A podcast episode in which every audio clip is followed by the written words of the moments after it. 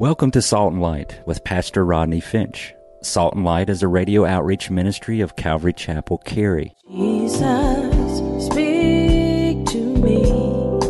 Open your word and reveal your heart to me. Salt and Light is a series of verse by verse studies through the Bible, focusing on its practical application to our everyday lives.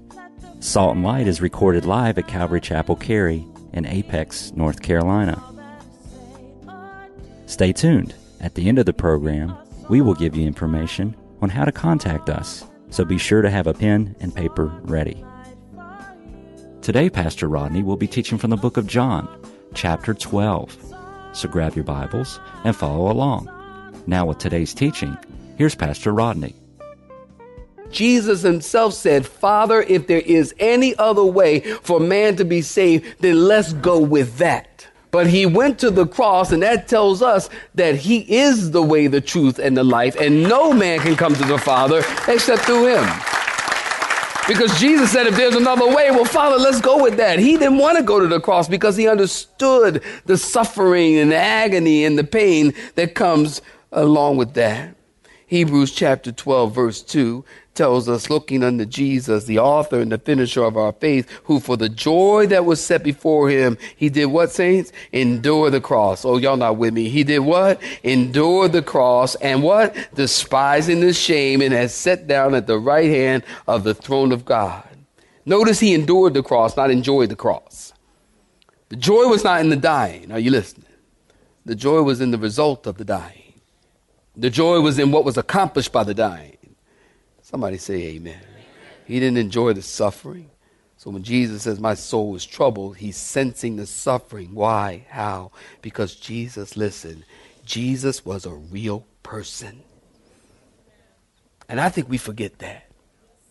Jesus was a real person. Y'all listening to me or you sleep? Jesus was a real person. He was 100% man and 100% God. He was totally human and totally divine. He felt everything that, that, that, that, took place on that cross. He felt every pain, every aching muscle, every torn piece of flesh, every thorn pierced his blessed brow. He felt every dislocation of every limb. He felt the suffocation, the gra- grasping for breath. He felt the flies, the dripping and dry blood that he couldn't wipe away. He felt the naked shame, the dried mouth, the lips that were cracked. He felt the parched throat, and beyond that, he felt the curse of sin upon himself for every single person in the entire world, and that includes you, and that includes me. And for that, we ought to give God some praise and thank Him. Because He paid a debt, He paid a debt He did not owe, and I owed a debt I could not pay. Am I right about it? Isaiah 53 6. All we like sheep have gone astray. We've turned every one to our own way, but the Lord has laid on him the iniquity of us all. So he took our debt. Stop and think about that for a minute. Jesus died for the whole world. Jesus didn't die for good folks. He didn't die because you're good. He didn't die because you're cute. You ain't that cute. Amen. Look at your neighbor and tell him, man, you ain't that cute. I'm actually feeling a little better right now. Maybe it's kicking in. I don't know. you ain't that cute. He didn't die because you were cute. He died because it was the only way that you could experience heaven, that you could have eternity. He died for that reason. He died for the sins of the world. He died for, think about this, he died for Adolf Hitler. He died for Osama bin Laden. He died for Joseph Mengele. Uh, you don't know who that is, do you? He was known as the angel of death in, in the Auschwitz uh, concentration camps. Every child pedophile, every prostitute, every pervert, every evil thought, every wrong thing ever done, the Father has laid upon Jesus the iniquity of us all. And God the Father will fire down all of his holy wrath on his Son. Verse 27, Jesus knows it's coming. Look at verse 27 and 28 again. Jesus said, My soul is troubled. Father, save me from this hour. But for this purpose I came into this hour. You see, he's struggling here. And write that in your margins. He's struggling. Jesus says, What should be my prayer at this point? I'm troubled about my death. What do I say to God? Father, save me from this hour. Is that what I say? No. This is the reason I've come. This is my purpose, which tells us Jesus willingly, voluntarily gave his life. He didn't have to. Again, in the Garden of Gethsemane, Jesus was praying. You know the story, and 600 soldiers come to arrest one man. That's another sermon. 600 soldiers come to arrest one man. Judas was with them, and Jesus said, Friend. I find that fascinating. Jesus said, Friend. He didn't say hater. He didn't say backstabber. He said, Friend. He didn't say, You hater, you used to sop with me. We ate out of the same bowl, you Benedict Arnold. he didn't say that. He said, Friend. He said, Why have you come?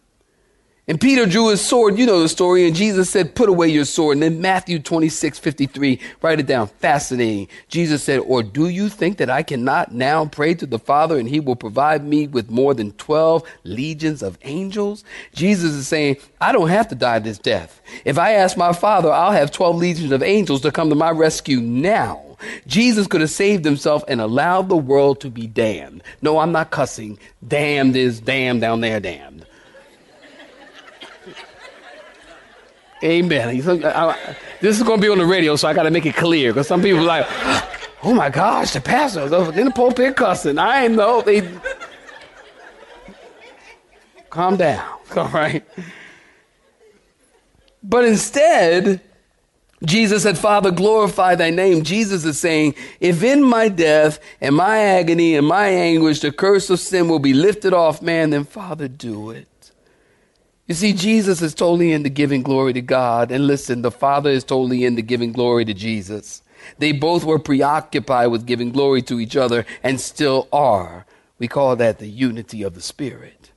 Now you might ask, how does Jesus' death glorify God? Well, listen, Jesus' death glorifies God because through his death, we understand truth.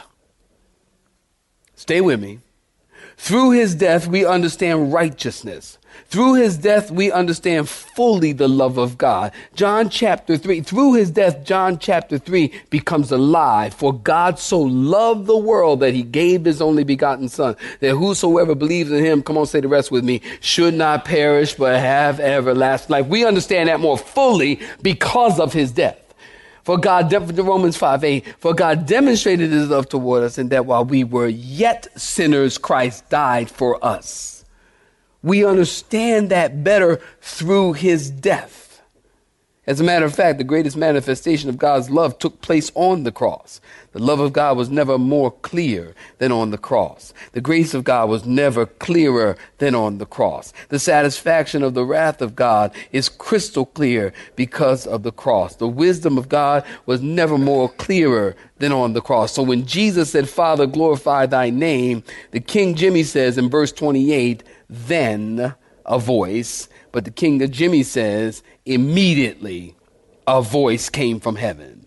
The new King Jimmy says, then a voice. King Jimmy says, immediately a voice. Don't you wish your prayers were answered that fast? A voice came from heaven saying, I have both glorified it and will glorify it again. Now listen, write this down. You got your pen? Write this down. This is the third audible divine testimony to Jesus as the Son of God. The third audible divine testimony from the Father about Jesus as the Son of God. First time at his baptism. The voice of the Father thunders from heaven. This is my beloved Son in whom I am well pleased. The second time we hear his voice again on the Mount of Transfiguration in Matthew 17 5, as Peter, James, and John, I call them sleepy, grumpy, and dopey, are on the mountain.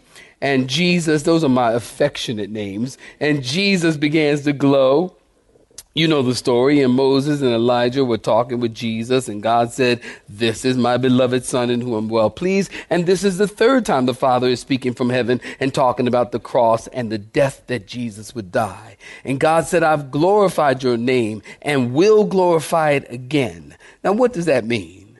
Well, listen, God had glorified Jesus' name his whole life. Think about that.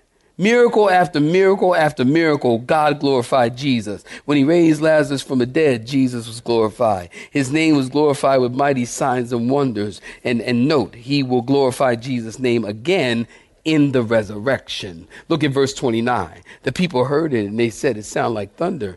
They thought it was going to rain. Others said, no, it's an angel that spoke. And Jesus said, this voice did not come for my sake, but for yours. In other words, you didn't, Jesus didn't need to hear the audible voice of God. The disciples did because it would strengthen their faith, but Jesus didn't. God could have spoken to Jesus in his heart. The thundering voice of God was heard for the benefit of the disciples and not, and not the people there, and not for Jesus. For the disciples and the people, not for Jesus. When God spoke audibly from heaven, he wanted to authenticate and validate his son.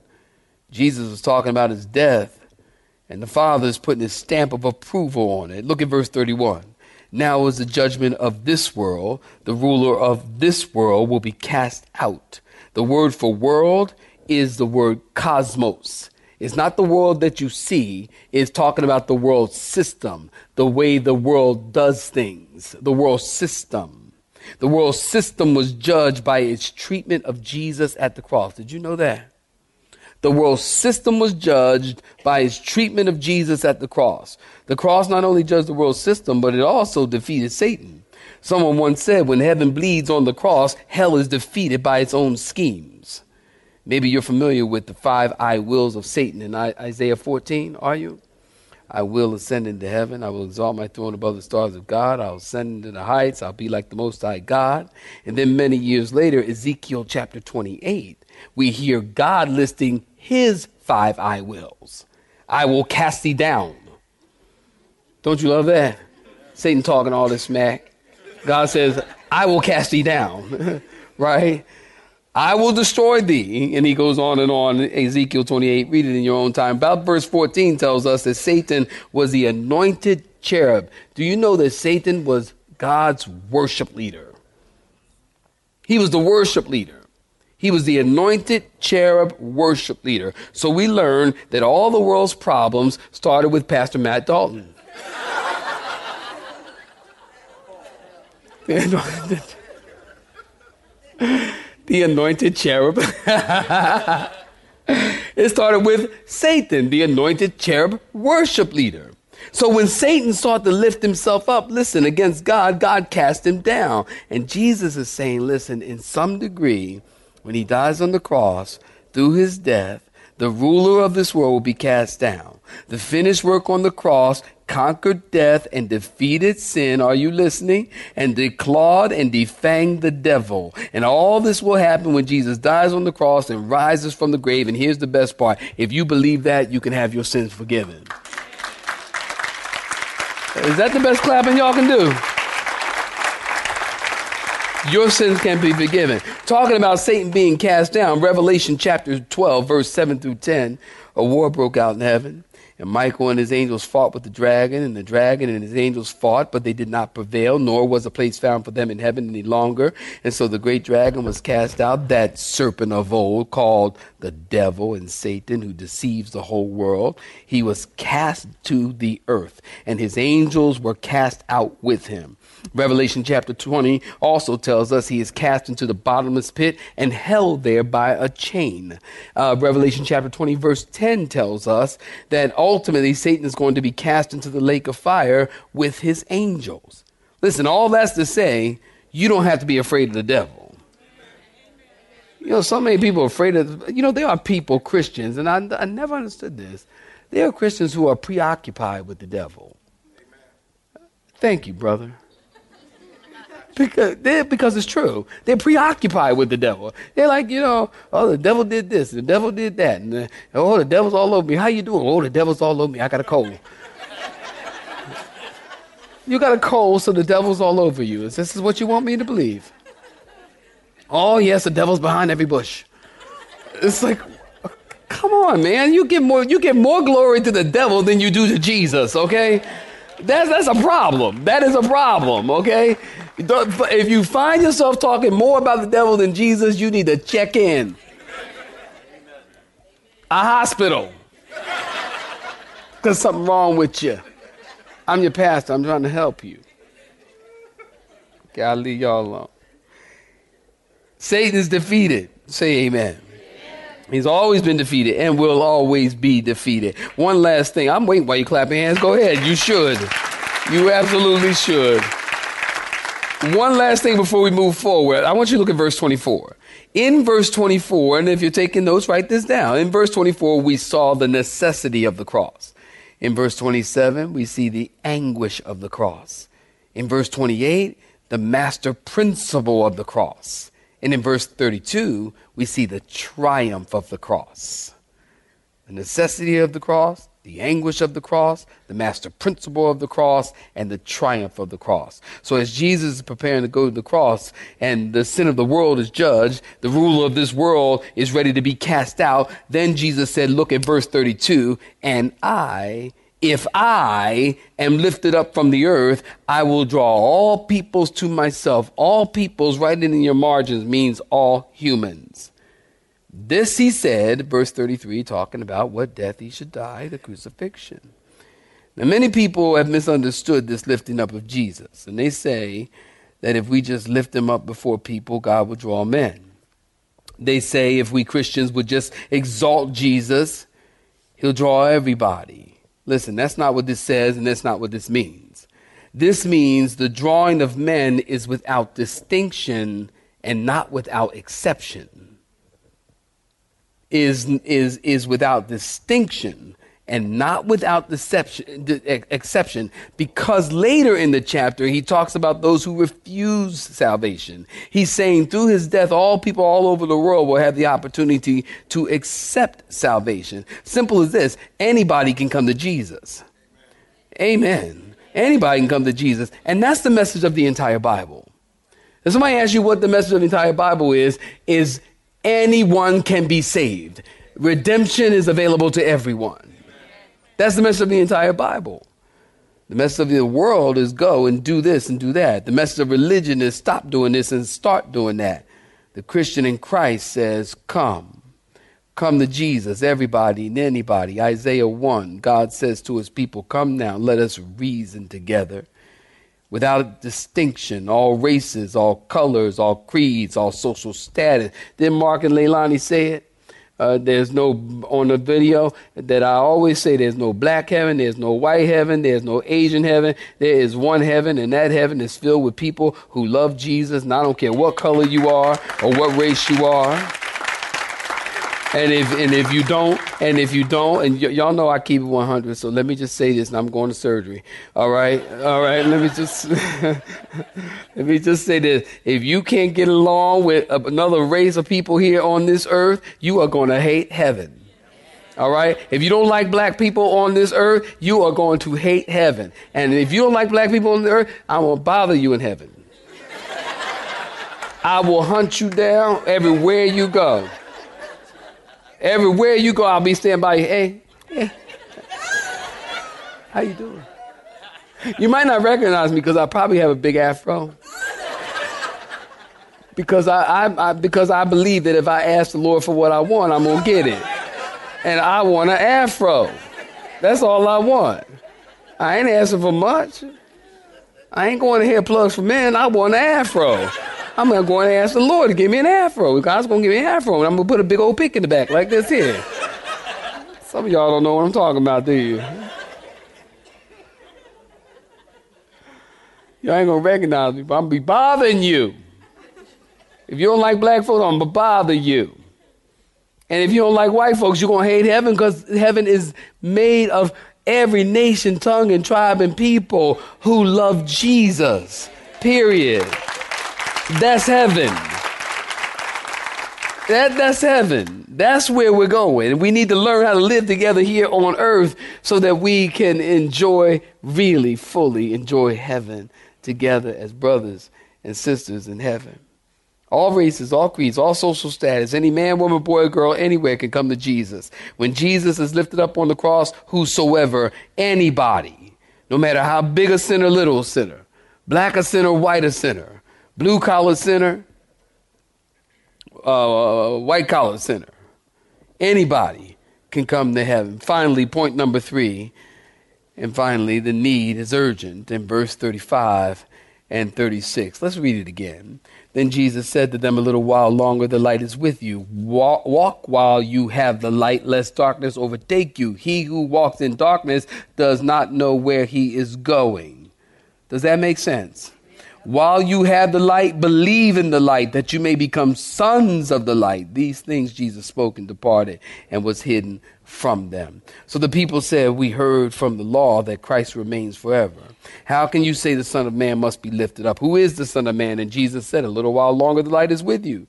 Walk while you have light lest darkness overtake you. He who walks in darkness does not know where he's going. And again, this is the last call that Jesus ever gave to Israel. Now, of course, Jesus, when he's talking about the light, he's talking about himself. So I, I get the impression that Jesus is standing there. I, I, I suppose uh, Jesus is standing there saying, while you have the light with you, remember he said, I am the light. Okay, while you have the light with you, walk in the light receive me, accept me as your Messiah. Because if you don't walk in the light, then you'll be walking in darkness. Now, listen, this is somewhat of an idiom. An idiom is IDOM. IDOM. An idiom is is like like uh, like uh, something that is uh, culturally understood with, with within a cultural context, but Jesus takes it and and makes spiritual application. That's called an idiom. So this is somewhat of an idiom because in those days, people, when they walked, they walked in the day and they traveled by walking because they didn't have cars. So they traveled by walking and they walked during the day. They did not walk during the night because they didn't have street lights. So people didn't walk at nighttime. They walked during the day. So Jesus says, walk in the light, lest you walk in darkness and not know where you're going. You get me? I am the light of the world, Jesus says. So he's telling them to walk in him. Jesus says, while you have that light, believe in that light that you might become the sons of God. Real simple, saints, and I'm done. Believe on Jesus while the light is there and become the son of God because it won't last forever. Again, I said it in my opening statement, did I not? That God's spirit will not always strive with man. By the way, that's Genesis 6 3. God's Spirit will not always strive with man. Answer the call when it's ringing. Accept Him before it's too late. Because everybody needs Jesus. Everybody needs Jesus. If you believe that. If you, if you believe in this Bible, then this Bible teaches that everybody needs Jesus. God loves you. God loves you. I love you. God loves you. God wants you to be saved. God wants you to be blessed. Don't, don't be hard hearted. Don't be disobedient, stiff necked, and rebellious. Are you saved? Do you know you're going to heaven? Really? Do you know you're going to heaven? You know what gives me a really quiet confidence? I'm going into surgery. Anything can happen in surgery. You know how that is. Anything can happen in surgery. And, but for me, there's a quiet confidence. I don't really care what happens in surgery because I would feel more for my family than I would for myself. But they should understand that should something happen, I'm in the presence of the Lord. To be absent from the body is to be present with the Lord. Because I know, I know that I'm going to heaven. I know that I'm going to heaven. Why? Because I've been walking in the light. And I'm going to heaven. I'm going to be with Jesus. How about you? Do you know that? Are you going to heaven? Do you know Jesus? Are you saved? Hey, do you know him today? I'm not talking about did, did you know him. I'm talking about do you know him today? And I'm not asking you is your grandmother a preacher and your grandfather's an evangelist or vice versa or, or anything like that. I'm talking to you. Do you know Christ? Is he your Lord and Savior? Are you walking in the light? Are you walking in him? Because if you are, then someday God's going to either come back for us or we'll take our last breath and spend eternity with Him. If you are not, then you will not. That's what the Bible says. You have been listening to Salt and Light, a radio outreach ministry of Pastor Rodney Finch and Calvary Chapel Cary, located in Apex, North Carolina. Join Pastor Rodney Monday through Friday at this same time. For information regarding service times, you can contact us at 1 800 293 0923. That's 1 800 293 0923 you may listen to today's broadcast in its entirety by visiting the Media Library on our website at cccary.org.